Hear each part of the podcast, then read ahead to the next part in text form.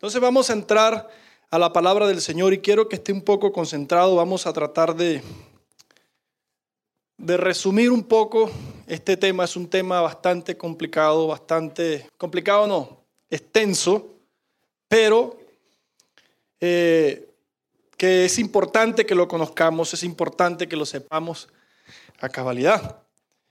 El símbolo de nosotros los cristianos, ¿cuál es? ¿Cuál es el símbolo de los cristianos? Pero ¿por qué la mío decirlo? Dígalo. ¿Cuál es el símbolo de nosotros los cristianos? La cruz. No le dé miedo decirlo, sí, el pescado por allá, pero el símbolo universal, universal del cristianismo es cuál? La cruz. Es la cruz. Pero hay diferentes tipos de cruces. Si usted, no sé si usted sabía, usted lo ha visto, hay diferentes tipos de cruces. Pero la cruz la utilizan para muchas cosas. Por ejemplo, la cruz la utilizan para hacer brujería. ¿Sabía usted? La cruz la utilizan para hacer brujería. Los brujos hacen una cruz de sal, una cruz de ceniza o una cruz encerrada en un círculo. También la utilizan los satanistas, la cruz invertida para, para hacer alusión supuesta derrota de Cristo. Existen muchos tipos de cruces y existen varios tipos de usos de la cruz. Hay gente que usa la cruz como un amuleto. Hay gente que coloca la cruz atrás de la puerta o hay gente que toma una, una cadenita con la cruz, pero con el objetivo de que, de que sea como una especie de amuleto. Porque la cuestión no es el, la cuestión no es la cruz, sino la intención con la cual usted tiene esa cruz. Hay gente que toma la cruz para la suerte. Entonces, si tú cargas la cruz o si tú eh, tienes la cruz en tu casa detrás de la puerta o así como la mate sábila, ¿no? Entonces, la bendición de Jehová va a cubrir esa casa porque tú tienes la cruz. Y la cruz la usan también para bendecir. La, cruz la usan también para echar fuera demonios. ¿No ha visto usted las películas del exorcista? ¿Quién ha visto el exorcista? Está en pecado, hay que hacer liberación. usan la cruz para echar fuera demonios. Y así como la usan para, para amuletos, la usan para brujería, también la usan para, para otras cosas. Por ejemplo, las personas se echan la señal de la cruz, pero con el objetivo de que haya una protección divina especial por el hecho de que usted se echó la señal de la cruz. Entonces, eh, piensan que por hacerse la cruz van a venir una serie de ángeles y lo van a proteger. Los ángeles van a decir, este se hizo la señal de la cruz y lo vamos a proteger, porque hay poder en la cruz. Y existen diferentes tipos de cruces. La cruz que usted y yo más conocemos se llama la cruz del Calvario. Es el nombre de esa cruz. Es una cruz normal, sencilla, con, con dos travesaños, la que usted y yo conocemos. Pero hay otros tipos de cruces, por ejemplo, la, la cruz egipcia es otro tipo de cruz que, que tiene arriba, es una cruz y arriba tiene como un aro que significa el sol. Entonces hay una combinación del Dios Sol y Jesús, según la cruz. Hay otras cruces, por ejemplo, la cruz rusa, que tiene tres tres travesaños, la cruz y tiene dos más. Entonces es la cruz rusa que tiene otra cantidad de significados. Está, por ejemplo, la cruz gnóstica, está la cruz celta, está una cruz muy popular en México que es la caravaca. Y hay una historia atrás de esa cruz que un sacerdote eh, tenía, lo obligaron a, lo iban a matar porque le dijeron, si usted es sacerdote de Dios, haga lo que usted hace, pero sin la cruz. Y si no hace lo que usted hace, si no demuestra que usted es un sacerdote de Dios, sin la cruz lo matamos, dice la historia, ¿no? Que sea cierta o no, no sé. Y entonces dice la historia que unos ángeles le trajeron la cruz del cielo. Entonces la cruz la representan la cruz con dos angelitos cargando la cruz. Pero lo cierto es que el mundo y la sociedad donde nosotros vivimos le hemos atribuido mucho poder a la cruz. Y le hemos atribuido ciertos tipos de poderes para bendecir, para maldecir, para echar fuera demonios en el caso de algunas religiones. Porque si, si, si hay un endemoniado y no tienen la cruz, no sirve. No sirve de nada. Porque echan fuera demonios con rituales que tienen que tener, digamos, el agua bendita, la hoja de no sé qué, la cruz de no sé qué, y si no tienen eso no pueden echar fuera demonios, porque le atribuyen poder a objetos que representan algo. Y nosotros le hemos atribuido poder a la cruz.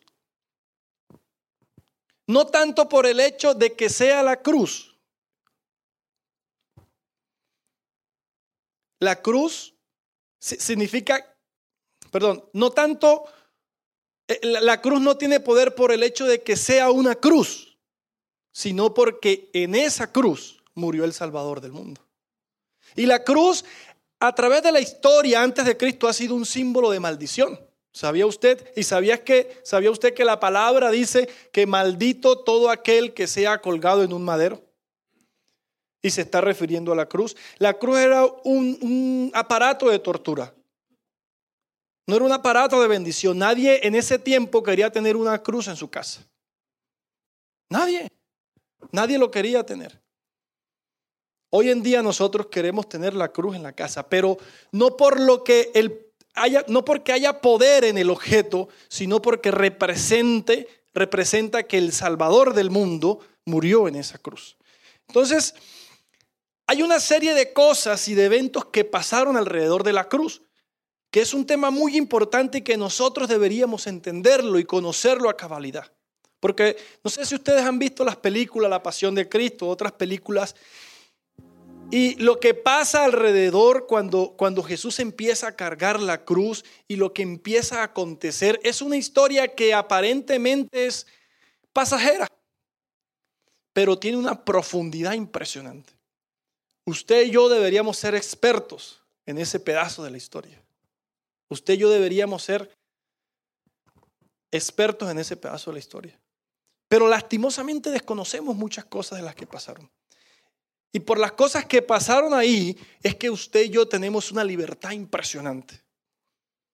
Una libertad de adorar, de exaltar al Rey de Reyes y Señor de Señores. Antes de la cruz no había esa libertad. Antes de que pasara lo que pasó en la cruz, usted y yo no teníamos esa libertad. Había un mundo donde había, un mundo lleno del reinado de Satanás. Por eso cuando Jesús es tentado por Satanás, le dice, si postrar o me adorares, te daré todo mi reino. Todos, todo mi reino te lo daré. Porque todo el reino estaba, todo el mundo estaba dominado por el reino de Satanás. Pero al pasar lo que pasó en la cruz con la muerte del Señor, ese reino, ese poder se le fue quitado a Satanás. Y ahora usted y yo somos libres a causa de lo que pasó en la cruz. Y el mundo conoce la cruz. Y el mundo tiene la cruz. Y usted y yo y nuestros abuelos, nuestros antepasados tenían la cruz, pero no conocían al de la cruz. Y la diferencia es totalmente abismal. Es muy diferente usted tener la cruz a conocer al de la cruz, al andar con el de la cruz. Es muy diferente usted andar con la cruz a vivir con él de la cruz, a tener una relación con él que murió en la cruz. ¿Sabe lo que cambia la vida? No es la cruz, es quien murió en la cruz. Quien tiene poder para sanarte, para libertarte, para levantarte, para derribar fortalezas, para construir fortalezas, es el que murió en la cruz. El que tiene el poder de sanar tu corazón, de sanar tu alma, no es la cruz, es el que murió en la cruz. Y el mensaje de hoy para muchos es una ridiculez. Para los que no creen es una ridiculez. Porque hoy vamos a hablar de algo que pasó hace muchísimos años. Y para muchos es una simple historia. Y para muchos es una historia llena de fantasías y de inventos y de fábulas. Pero para los que creen como nosotros es salvación y vida eterna. Dice la palabra en Primera de Corintios 1.18. Primera de Corintios 1.18. Dice, el mensaje de la cruz es una ridiculez para los que van rumbo a la destrucción, Pero nosotros que vamos en camino a la salvación, sabemos que es el poder mismo de Dios. Mire qué poderoso. Para muchos este mensaje es ridículo. Para muchos este mensaje es una fábula, es una historia, una leyenda. Pero hoy vamos a hablar de aquel hombre que murió en la cruz, que con solo simplemente 12 hombres, 12 apóstoles, transformaron todo el mundo. Un hombre que jamás escribió un libro. Un hombre que jamás edificó casa que jamás edificó palacios para que fuese recordado, jamás edificó ciudades para que fuese recordado, como sí lo hicieron los grandes emperadores romanos. Hay una ciudad, por ejemplo, que se llama la ciudad de Alejandría. La construyó Alejandro para que cuando muriese fuese recordado. Si usted mira las pirámides de Egipto son tumbas y la construyeron los faraones para que cuando muriesen fuesen recordados. Pero hoy Alejandría es simplemente historia. Pero hoy las pirámides de Egipto son simplemente historias. Jesús nunca construyó un palacio para que fuese recordado. Jesús nunca escribió un libro. Jesús nunca ocupó un cargo político. Simplemente anduvo con doce iletrados, pescadores del común. Pero ha logrado transformar vidas enteras ha logrado transformar la historia de la humanidad en dos. Partió la historia de la humanidad en dos. Y ahora en los libros o en cualquier lugar se habla el antes y el después de Cristo. Y tú puedes ser muy agnóstico, tú puedes ser muy ateo, pero la influencia de Cristo está sobre tu vida. Porque yo le preguntaba a un ateo, ¿cuántos años tienes? Me dijo, 32. Y yo le decía, ah, pero la influencia de Cristo está en tu vida. ¿En qué año naciste? No, en el 1980 y qué. 1987, después de qué? De Cristo. Entonces yo le decía, puedes no creer en Jesús, puedes rechazar a Jesús, pero no puedes rechazar la influencia que Jesús tiene sobre tu vida. Así que Jesús, lo que pasó en la cruz, ha tenido tanta influencia hasta el día de hoy y nos ha dado tanto poder y tanta libertad que usted y yo no alcanzamos a comprenderlo a cabalidad. Cada paso que, que, Jesús dio desde que empezó a cargar la cruz fue trascendental. Pero hay, una, hay, hay, un, hay siete palabras que Jesús dijo en la cruz. Y la palabra dice, dice la palabra en Isaías 53, 7, dice que Él enmudeció y como cordero fue llevado al matadero. ¿Qué dice? Porque él enmudeció. Isaías está hablando de Jesús. Él enmudeció y como cordero fue llevado al matadero. Y como oveja delante de sus trasquiladores, no abrió su boca. Cuando a Jesús lo apresan, cuando a Jesús eh, lo toman para castigarlo, para torturarlo, usted ve a Jesús como un cordero que no abre su boca. Tan diferente el cerdo. Cuando usted agarra un cerdo, lo va, digamos, el cerdo se le escapó y está en peligro el cerdo y usted quiere hacerle un favor al cerdo. Usted toma ese cerdo en sus brazos y eso empieza a chillar, empieza. Y usted dice, pero lo llevo cargado y va llorando.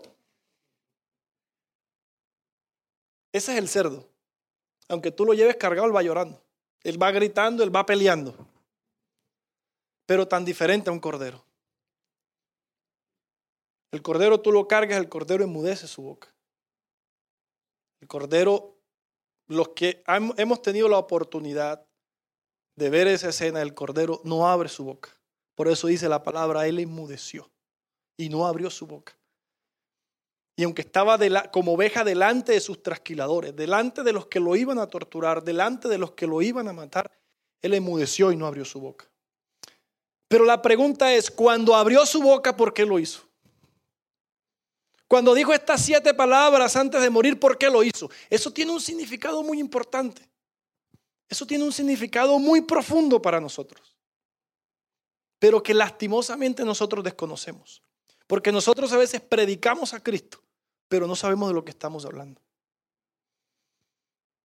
Porque a veces queremos llevar a Cristo a otros lugares. Queremos llevar a Cristo a nuestra casa, pero a veces no sabemos de lo que estamos hablando. Y Jesús, estando crucificado, estando crucificado, abrió su boca por primera vez. Y hay una parte de un video, y vamos a escuchar qué dijo Jesús por primera vez desde que está crucificado. Eso tiene volumen. Tiene volumen. Primera palabra de Jesús. Disculpen, hay problemas técnicos. Allá. אמרת תיחרוס בית קדיש ותבנה לפתלת יומין. לקהל מרד מן צבא. הנחו משיח! אנא אמר ירודהו מן צלבה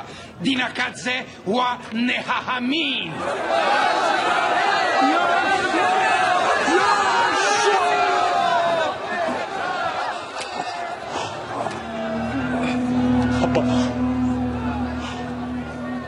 Bakop. Dinle girdiğini boy. Dios mío.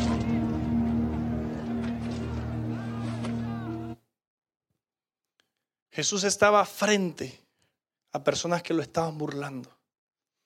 Jesús, le estaban diciendo, como podemos ver en el video, si eres el Hijo de Dios, desciende de ahí. ¿No dijiste que el templo lo ibas a derrumbar y en tres días lo edificarías? Baja de ahí, desciende de ahí. Si eres el Hijo de Dios, quien dijiste ser, baja de ahí. ¿Por qué no bajas de ahí? Y Jesús estaba con un gran dolor en su corazón, porque era un ser humano, con un gran dolor en su cuerpo, siendo torturado injustamente. Pero Jesús lanzó una palabra que todos conocemos, que todos la hemos escuchado, pero hay una profundidad inmensa en esa palabra. Y él en su agonía, en su tristeza, en su miedo, en su desespero, en su dolor físico, botando hasta la última sangre, miró a esta gente con amor. Y con profundo amor, un amor que no podemos entender. Usted y yo no podemos entender el amor de Dios. Usted no lo puede entender, no lo podemos entender a cabalidad. Porque ¿qué otro ser humano igual que Jesús? ¿Qué otro ser humano registra la historia como Jesús? Que aún muriendo y con la gente que estaba frente de él, que eran sus, sus verdugos, alza la voz al Padre, hace una oración al Señor y con el corazón en la mano, con todo el amor del mundo, le dice, Padre, Señor, perdónalos, porque no saben lo que están haciendo. Me están escupiendo, me están lanzando injurias, me están maldiciendo, pero no saben que yo soy el Hijo tuyo, Señor. No saben que yo soy el Cordero del que habló Isaías. Y con ese amor incomprensible para nosotros, Él pide al Padre que perdone a todos quienes les están haciendo daño. Algo parecido a nosotros. Algo muy similar a nosotros. Yo preguntaba el otro día en, uno de los grupos de conexión, no me acuerdo en cuál, porque estamos dirigiendo dos, y yo le preguntaba a alguien, a un hombre, ¿qué pasaría si alguien está discutiendo contigo, a los hombres más que todos, y ese hombre solamente te hace así? Nada más compensarlo se le revolvió el estómago, ¿no? Nada más compensarlo. ¿Qué pasaría si tú y yo estamos discutiendo yo te hago así, en la cara? ¿Cuál sería tu reacción? Primero la reacción del corazón.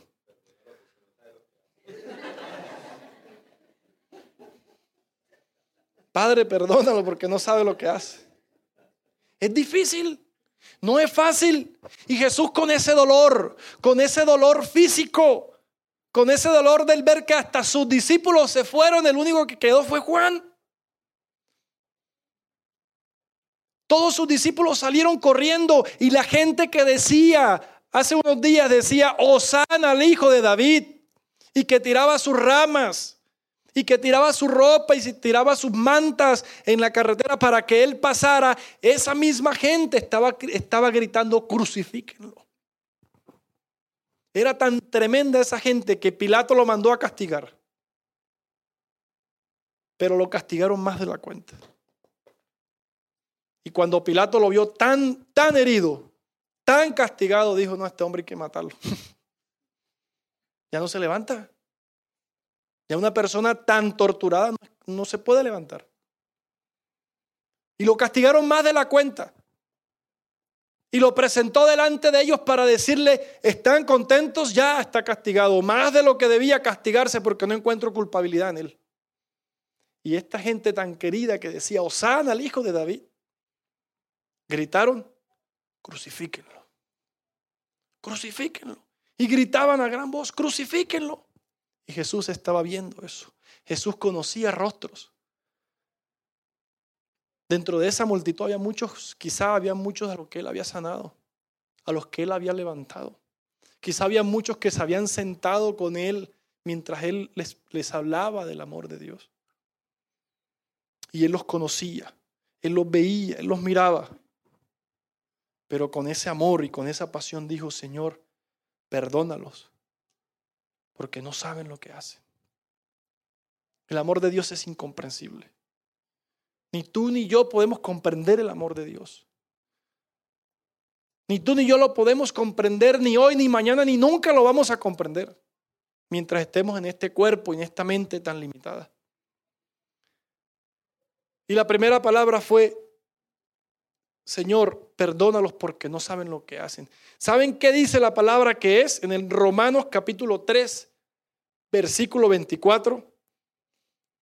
Dice la palabra, sin embargo, con una bondad que no merecemos, Dios nos declara justo por medio de su de Cristo Jesús, quien nos liberó del castigo de nuestro pecado. Hay una palabra clave que se llama que se llama eh, justicia, justificación. Es una palabra que procede de los tribunales.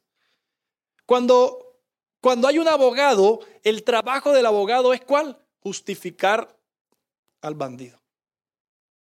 Aunque el abogado sepa que este es un criminal, que este es un pedófilo, que este es un violador, que este es lo que sea, el abogado siempre va a tratar de demostrarle al juez que este hombre es inocente. Y va a buscar todas las estrategias, porque ese es el trabajo del abogado. Va a buscar todas las estrategias para demostrar que ese hombre es inocente. Y cuando Jesús está diciendo, Señor, perdónalos porque no saben lo que hace, ¿sabe qué está haciendo Jesús? Las veces de un abogado. Está diciendo, no importa que éste haya cometido tanto pecado.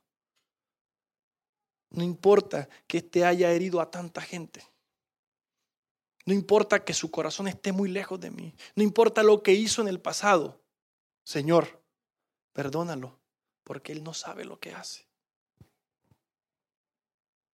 Jesús nos justificó delante del Padre, aún en el momento más duro y más complicado de su vida. Dijo, Señor, perdónalos, porque no saben lo que hacen. Y por ese sacrificio en la cruz, no por la cruz en sí misma, sino por el que murió en la cruz, usted y yo hoy somos justificados delante de Dios. Porque es cierto que tenemos a nuestro alrededor, dice la palabra, una gran nube de testigos y hay un acusador general que está diciendo todo el tiempo, Él es pecador. Él no merece la salvación. Él no merece la bendición. No derrames bendiciones sobre Él. Pero hay un Jesús de Nazaret que murió en la cruz que está diciendo, era pecador. Ahora no es pecador.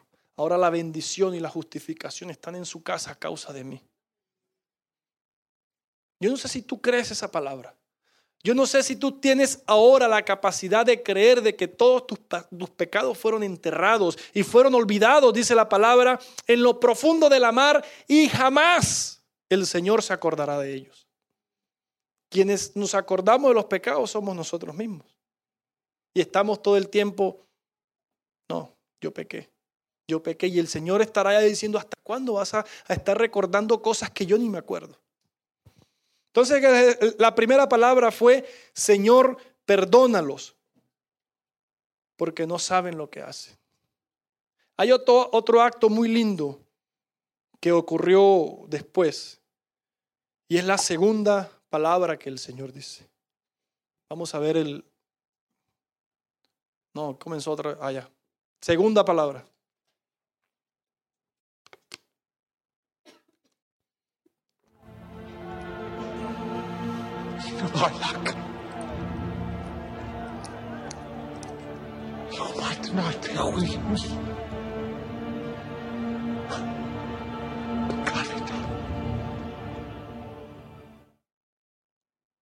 Hay dos bandidos al lado de Jesús. Hay dos ladrones, dos criminales. No sé qué harían estos hombres para merecer tal castigo, pero eran criminales. Su sentencia era la muerte, porque no podían tenerlos vivos. Eran tan, tan mala plaga para la sociedad que tenían que, matarlos. Y estaban recibiendo el castigo merecido. Y de entre los dos ladrones solamente hubo uno que reconoció que Jesucristo no era diferente a ellos.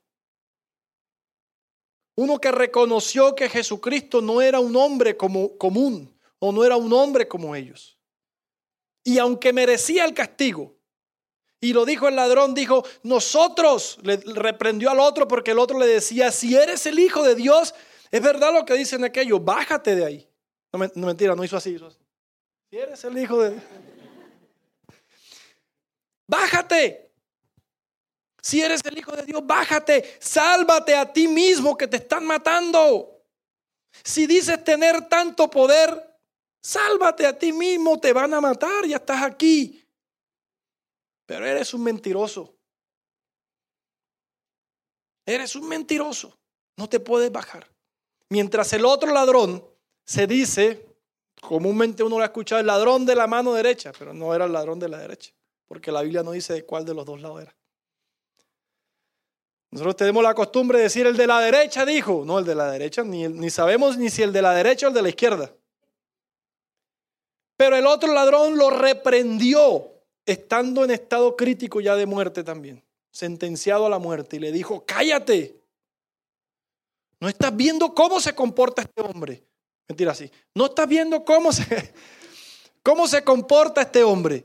No estás viendo las palabras que dice. Él no es igual que nosotros. Mira cómo le pegan. Mira desde donde venimos. Mira cómo lo han torturado y ni siquiera ha abierto su boca. ¿No ves que es diferente a nosotros? Y le hizo una petición. Señor, acuérdate de mí cuando entres a tu reino. Acuérdate de mí, Señor, cuando entres al paraíso. Dice la palabra que la salvación no es por obras para que nadie se gloríe. No es por lo que tú alcances a hacer. No es por lo que tú puedas hacer, sino que es por gracia. Es porque al Señor le plació salvarte. Y aquí hay una palabra que dice salvación. Aquí hay una palabra que alcanza a toda la humanidad y es salvación. ¿Cuál es la única condición para aceptar esa salvación? Para acceder a esa salvación, creer en Jesús. Vas a encontrarte muchas religiones, vas a encontrarte muchas personas que van a ponerle, como dice uno, añadiduras a la salvación.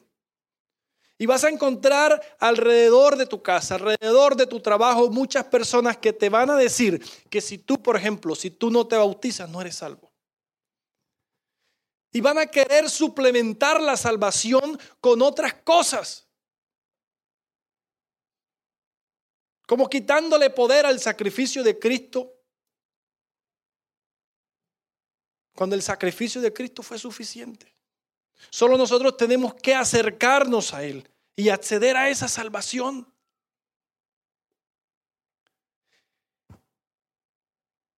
Y esa salvación, hay una palabra muy importante que está en la palabra de Dios, que dice que Jesucristo fue nuestra redención. Y la palabra redención viene de los mercados de esclavos. ¿Sabe qué hacían con los esclavos? Los vendían.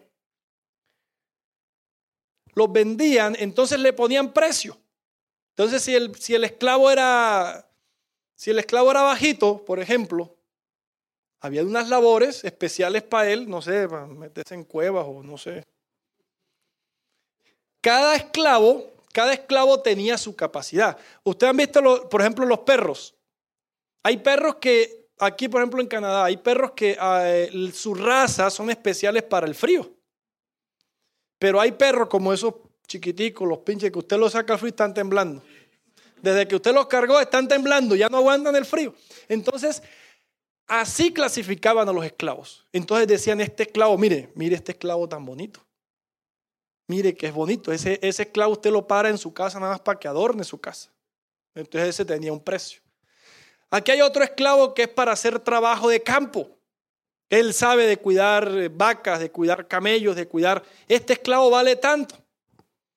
Hay otro esclavo que es un esclavo que lo único que sabe es traer agua y él le va a surtir el agua. Entonces vale tanto este esclavo. Entonces ese era el mercado de esclavos. Y según las capacidades tenía su precio. Pero hay una palabra que procede del mercado de esclavos que se llama redención, que fue lo que Jesucristo hizo en la cruz. Y lo podemos ver cuando Él dice, hoy mismo, hoy mismo, tú criminal, tú ladrón, tú asesino, tú violador, tú perverso, hoy mismo, hoy estarás conmigo en el paraíso. No tienes que bajarte de esa cruz, ladrón. No tienes que ir a hacer sacrificios por allá. Hoy mismo estarás conmigo en el paraíso disfrutando de las delicias.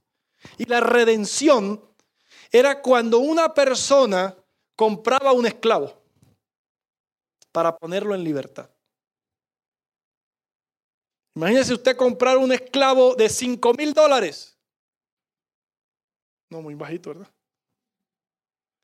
De un millón de dólares.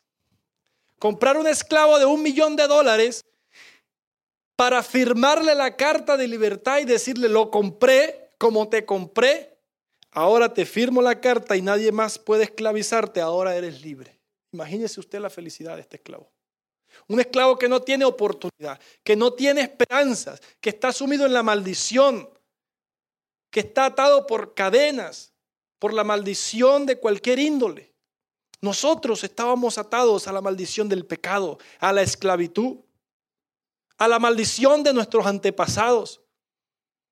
Pero Jesús está diciendo en esta ocasión, te compro con precio de sangre, con precio de mi vida, de mi sacrificio, yo te compro porque tú eres un esclavo. Otros te van a utilizar. No vas a conocer nunca la libertad, pero yo te compré y yo te firmo el acta de libertad. Y te la firmo y nadie más puede esclavizarte. Porque yo te he comprado con el precio de la sangre. Entonces es muy diferente atribuirle poder a una cruz sin conocer quién murió en la cruz. Porque la cruz no te va a hacer salvo. La cruz no te va a redimir. La cruz no te va a libertar del pecado. Quien te va a redimir, quien te va a libertar del pecado y va a traer cambio a tu vida, a tu casa, a tu relación, a todo lo que eres, es el que murió en la cruz. Hay otra palabra, la tercera palabra de Jesús video.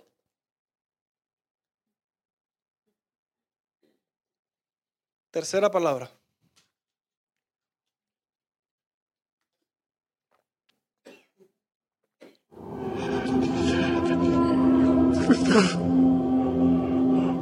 No.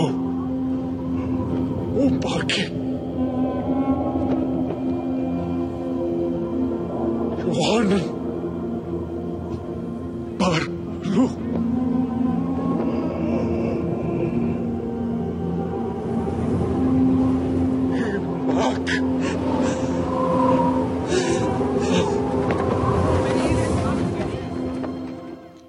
Mujer, le dijo al apóstol Juan, a su discípulo, el único discípulo que siguió a Jesús hasta el final. Aprendíamos el otro día que todos los discípulos se dispersaron por el miedo. Porque a su maestro lo estaban crucificando por las cosas que decía y por las cosas que hacía. Y todos los demás discípulos se dispersaron y salieron corriendo, huyendo. Pero el único que permaneció hasta el final fue Juan. Y dice la palabra que era el discípulo al que Jesús amaba. Y se quedó hasta el final, me imagino la escena o la vimos abrazando a María, su madre que está triste, llorando, sola también en la escena, porque también los hermanos de Jesús no estaban en ningún lugar. Todos le habían dado la espalda por miedo. Incluso el Pedro, que dijo, Señor, hasta la muerte iré contigo. Y cuando agarraron a Jesús, chao. Pedro vivía en la carne. Y cuando prensaron a Jesús, Pedro no quería volarle la oreja al soldado. Es una mala interpretación de uno. Él quería volarle la cabeza. Y ningún discípulo está. Todos huyeron, todos se fueron y los únicos que quedan delante de la cruz es María, su madre, con ese amor de madre incondicional que jamás abandona a un hijo. Ese amor de madre que jamás va a abandonar un hijo por muy malo que sea. ¿Usted no ha visto que para las mamás todos los hijos son buenos? ¿Sí? Usted le pregunta a la mamá del peor criminal y dice, no, mi hijo no lo están acusando injustamente. Porque el amor sobrepasa todo entendimiento. Y ahí está la madre de Jesús sola, desamparada, sin nadie quien esté con ella. Y Jesús en su sufrimiento de cruz pensó en honrar a su madre. Y le, se dirige a Juan y le dice, a su madre le dice, madre, ahí tienes a tu hijo hijo, ahí tienes a tu madre. Y dice la, dice la palabra que desde ese día Juan recibió en su casa a María. Juan se hizo cargo de María, me imagino que hasta su muerte. Y vemos, aunque haya sufrimiento, aunque haya todo el dolor del mundo sobre la vida de Jesús, Jesús está pensando en amar. Su pensamiento siempre fue el amor. Su pensamiento nunca fue la venganza, nunca fue el dolor, nunca se enfocó en lo que estaba sufriendo. Jesús se enfocó en amar. La otra palabra de Jesús, la cuarta palabra,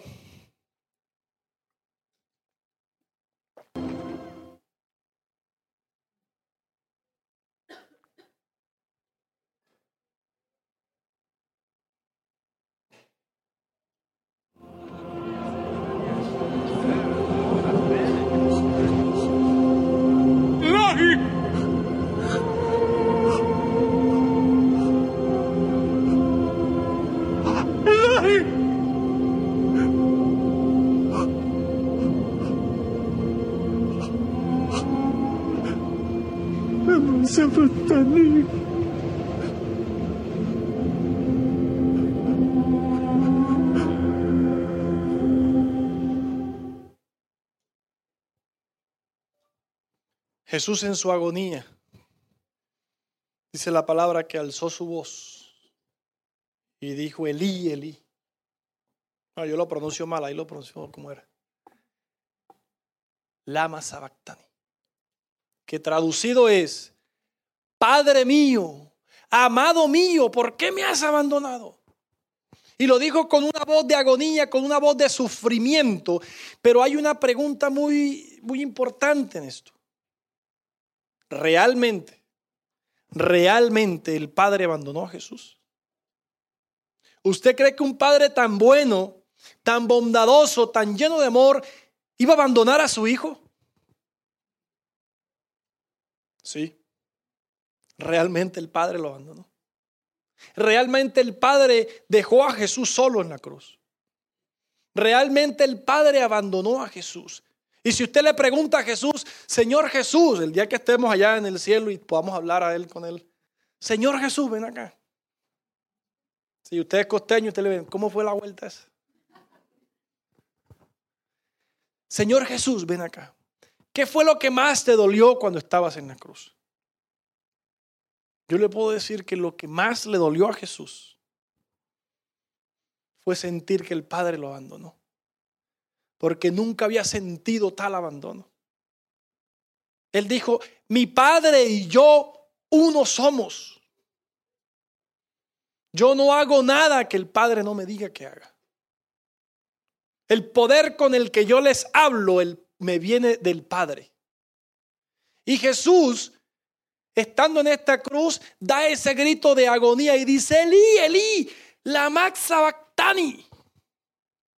Padre, amado Dios, Señor, ¿por qué me abandonaste? ¿También tú? ¿También me dejaste solo? Y aquí hay una explicación teológica muy profunda. Que yo sé que usted muchas veces ha visto la película, pero pocas veces nos detenemos a pensar qué pasó en la cruz. Resulta que la palabra dice que el pecado tuyo y el pecado mío, que las enfermedades tuyas, las maldiciones tuyas, las maldiciones de nosotros, llegaron ese día sobre Jesús. Y todo el pecado de la humanidad de ahí en adelante llegó sobre Jesús. Y la palabra dice que se hizo inmundo a causa de nuestro pecado. Se hizo pecado, no pecador, se hizo pecado a causa de nosotros. Y como el Padre, como Dios es un Dios tan santo, tan puro, tan perfecto, tan apartado del mal, no puede soportar la presencia de Jesús. Porque Jesús en ese momento está lleno del pecado de la humanidad, lleno de la maldición de nosotros, lleno de las enfermedades de nosotros. Y Jesús es tan inmundo en ese momento porque está pagando un sacrificio por ti y por mí. Es tan inmundo que el Padre se aparta. Y cuando el Padre se aparta de Jesús, Jesús siente ese abandono. Jesús siente que algo se desprendió de él. Jesús siente que ahora está solo. A él no le importaba que los demás lo abandonaran. A él no le importaba que sus discípulos lo abandonaran. Y él no dijo nada, él no se expresó, él no dijo, ¿dónde están mis discípulos? Él jamás alzó su boca para preguntar por sus amigos, por sus discípulos. ¿Dónde está Saqueo? ¿Dónde están los discípulos? ¿Dónde están los ciegos que, le dio vista? ¿Dónde están los leprosos que sanó? Él jamás se preguntó eso. Pero cuando sintió que el Padre salió de él, o se retiró de él o lo abandonó, gritó y le clamó a gran voz, Padre, ¿por qué me has abandonado? Es una pregunta que Jesús le hace al Padre. ¿Por qué? ¿Por qué me has abandonado? Pero hoy sabemos que es porque el pecado de la humanidad, el tuyo y el mío, estaba sobre Jesús. La quinta palabra, la quinta palabra de Jesús en la cruz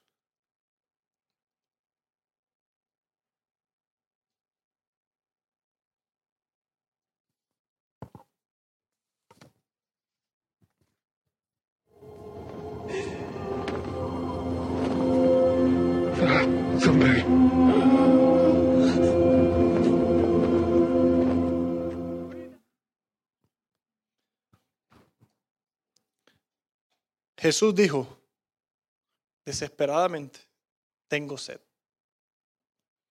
Mire, usted puede tener todo el hambre que sea, pero es más terrible la sed.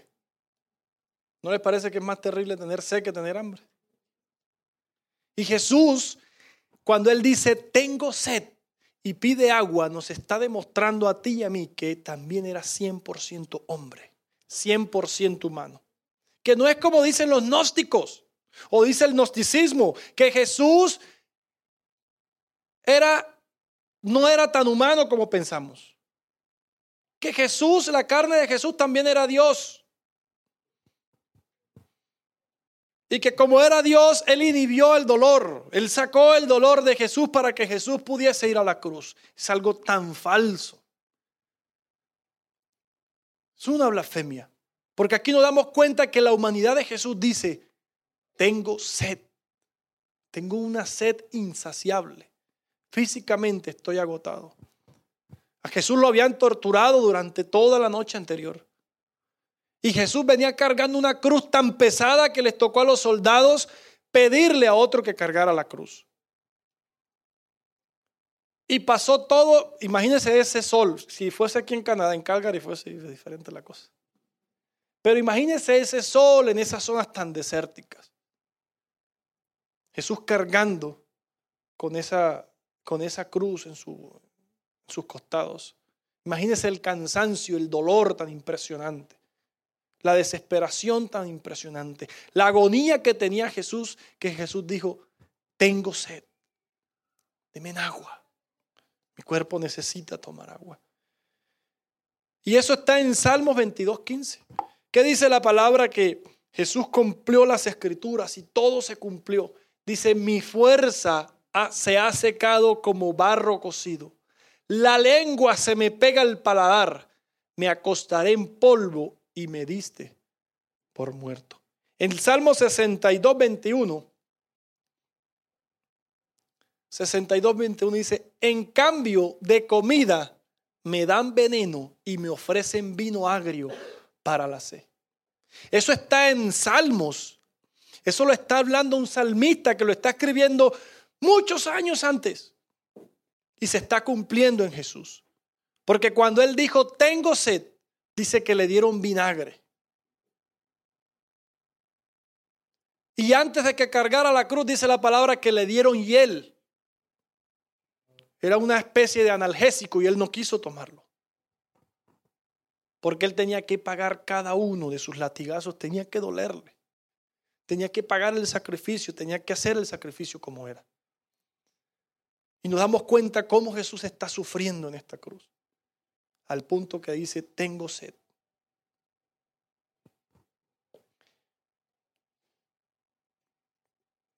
La sexta palabra que Jesús dijo en la cruz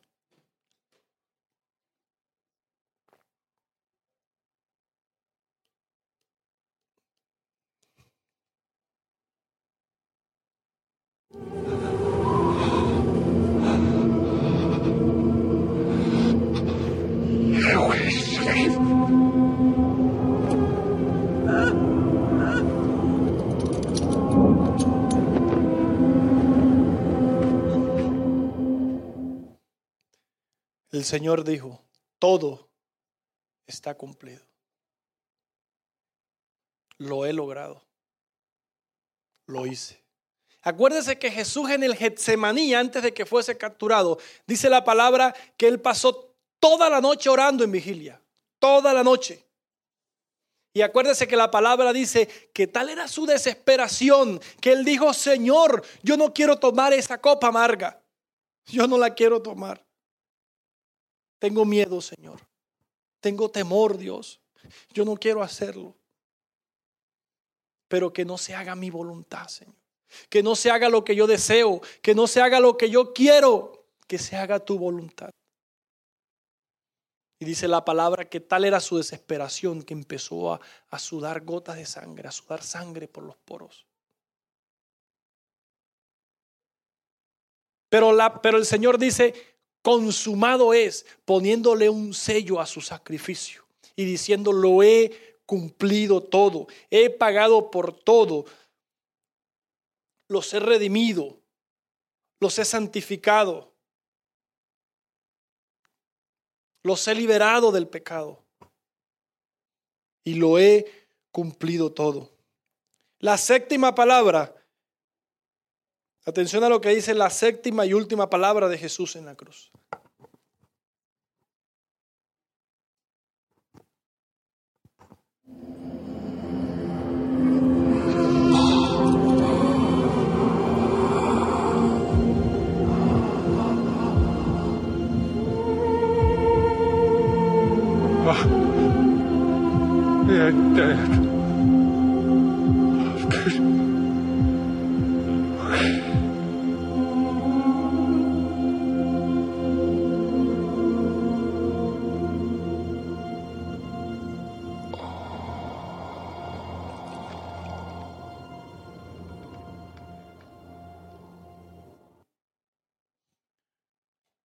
El Señor se dirigió al Padre que lo había abandonado sabiendo que era su única esperanza. Hizo la última oración y dijo, Padre, en tus manos encomiendo mi espíritu. Señor mío, en tus manos encomiendo mi espíritu. ¿Sabe qué dijo Jesús? Antes de morir dijo, nadie, absolutamente nadie, tiene el poder para quitarme la vida.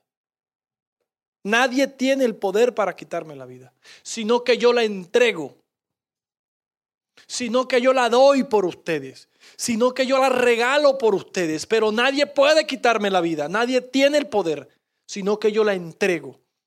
Y aquí vemos a un Jesús que está orando al Padre y está diciendo, Señor, ya lo he cumplido todo a cabalidad, ya he hecho todo el sacrificio, Señor, llegó la hora de entregar mi vida. Llegó la hora de completar el sacrificio y este hombre era diferente a todos los demás. Y los soldados que lo crucificaron estaban al pie de la cruz viendo cómo este hombre era diferente a todos los demás. Porque normalmente cuando un cuando alguien está muriendo no tiene tiempo para decir ya voy a morir y prum murió.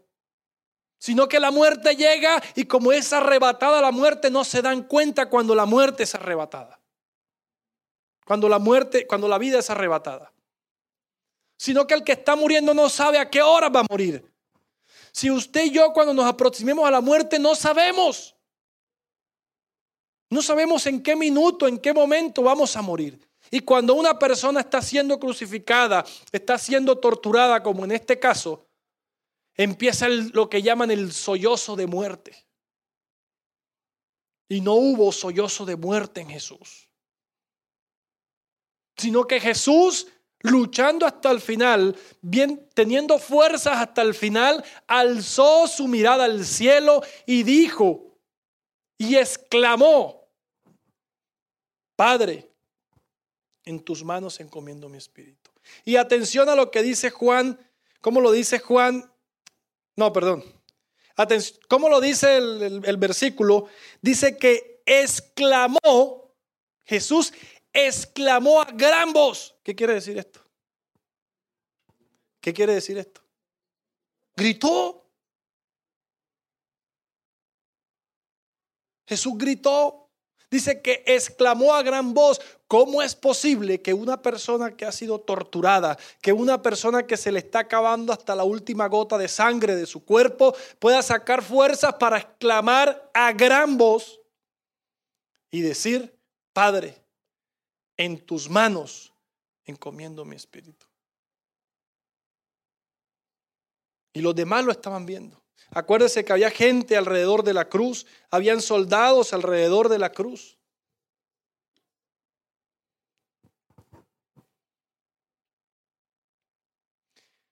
Escuchaba a alguien, escuchaba a alguien decir esto y quiero traerlo aquí y poder compartirlo con ustedes. Hay una palabra muy usada por nosotros, una palabra muy común en nuestro dialecto, en nuestra forma de hablar, y es la palabra casi. ¿Qué significa casi? Que casi. La palabra casi hace referencia a aquello que no se concretó, a aquello que no se cumplió, a aquello que no se llevó a cabalidad. Usted ha escuchado decir a alguien, casi soy gerente de la empresa. O cuando usted va caminando y dice, casi me caigo. Es que en el hielo, por ejemplo, casi me resbalo. Casi me mato, dicen unos. Iba, iba en el carro y casi lo hago. Es una palabra que te dice que no se concretó algo. Usted ha escuchado mucho decir, casi soy salvo casi soy cristiano. Ahora casi soy libre. Y es una palabra, es una palabra que nosotros la tenemos, la tenemos mucho en nuestro dialecto. Pero alrededor de la historia de Jesús, de la crucifixión, perdón, de Jesús, pasan varias historias que son importantes y fundamentales. Pilato Un hombre que estuvo cerca de Jesús. Un hombre que estuvo al lado de Jesús. Un hombre que tuvo la potestad o la oportunidad de abrazar a Jesús. Un hombre que pudo haber dejado en libertad a Jesús. Y aun cuando su esposa empezó a persuadirlo, porque la esposa de Pilato tuvo un sueño con ese hombre, con Jesús, y dijo, este hombre es inocente, este hombre es diferente a todos. Este hombre es diferente a los demás. Pilato, mi amor, venga. Este hombre es diferente. Este hombre no es como los que estamos acostumbrados a crucificar. Y Pilato tuvo la cercanía con Jesús. Y Pilato casi, Pilato casi tiene un encuentro con Jesús. Pilato casi abraza a Jesús. Pilato casi es influenciado por Jesús.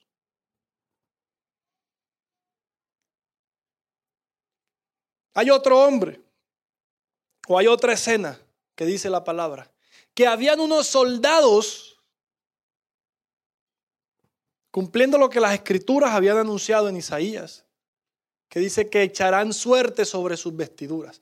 Pero había unos soldados adictos al juego, al azar, jugando cartas en la pie, jugando cartas y naipes y formaron un casino en el pie de la cruz. Y dice la palabra que echaban suerte sobre las pertenencias de Jesús.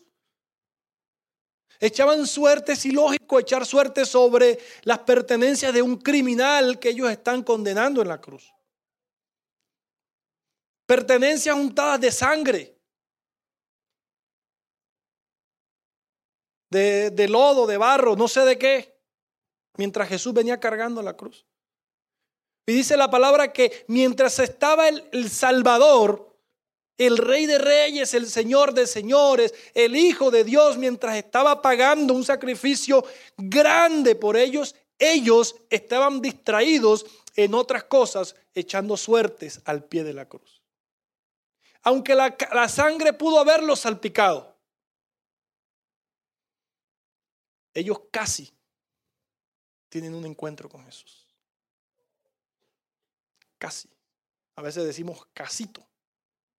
Otros dicen cimacito. Aunque ellos estaban al pie de la cruz, al pie del hombre que podía solucionar todos los problemas que el dinero, ni la plata, ni, ni, las posesiones pueden solucionar, ellos casi tienen un encuentro con Jesús. Aunque fueron salpicados de su sangre, ellos casi tienen un encuentro con Jesús. Por lo contrario, también hay otras dos historias, historias opuestas a estos casi. Y dos tipos que sin querer, sin premeditarlo, sin pensarlo, tuvieron un encuentro con Jesús.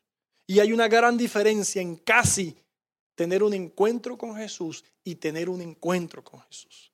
El casi no cambia la vida. El casi no soluciona nada. El casi no te lleva a ningún lado. El casi es una expresión de fracaso. Es una expresión de incompetencia. Unos que casi tuvieron un encuentro con Jesús. Y otros que sin quererlo tuvieron un encuentro con Jesús. Están pensando en quiénes son, ¿no? Dos que tuvieron un encuentro con Jesús. Uno era un tipo, un agricultor que venía pasando por el camino, no le interesaba quién era Jesús, no le importaba quién era Jesús, era un caso ajeno, eso es como cuando que uno no se explica por qué ese hombre no estaba ahí en la historia, o por qué iba tan distraído. Es como cuando los que les gusta el fútbol hay un la final del mundial. Y estoy yo por allá que no me gusta el fútbol haciendo otra cosa y dice, pero ¿cómo si es la final del mundial? No, no se explican cómo. Cómo alguien como yo no puedo estar viendo fútbol la final del mundial y está haciendo otras cosas. Yo no me explico cómo, si estaba pasando un evento tan importante, este hombre iba distraído o venía del campo.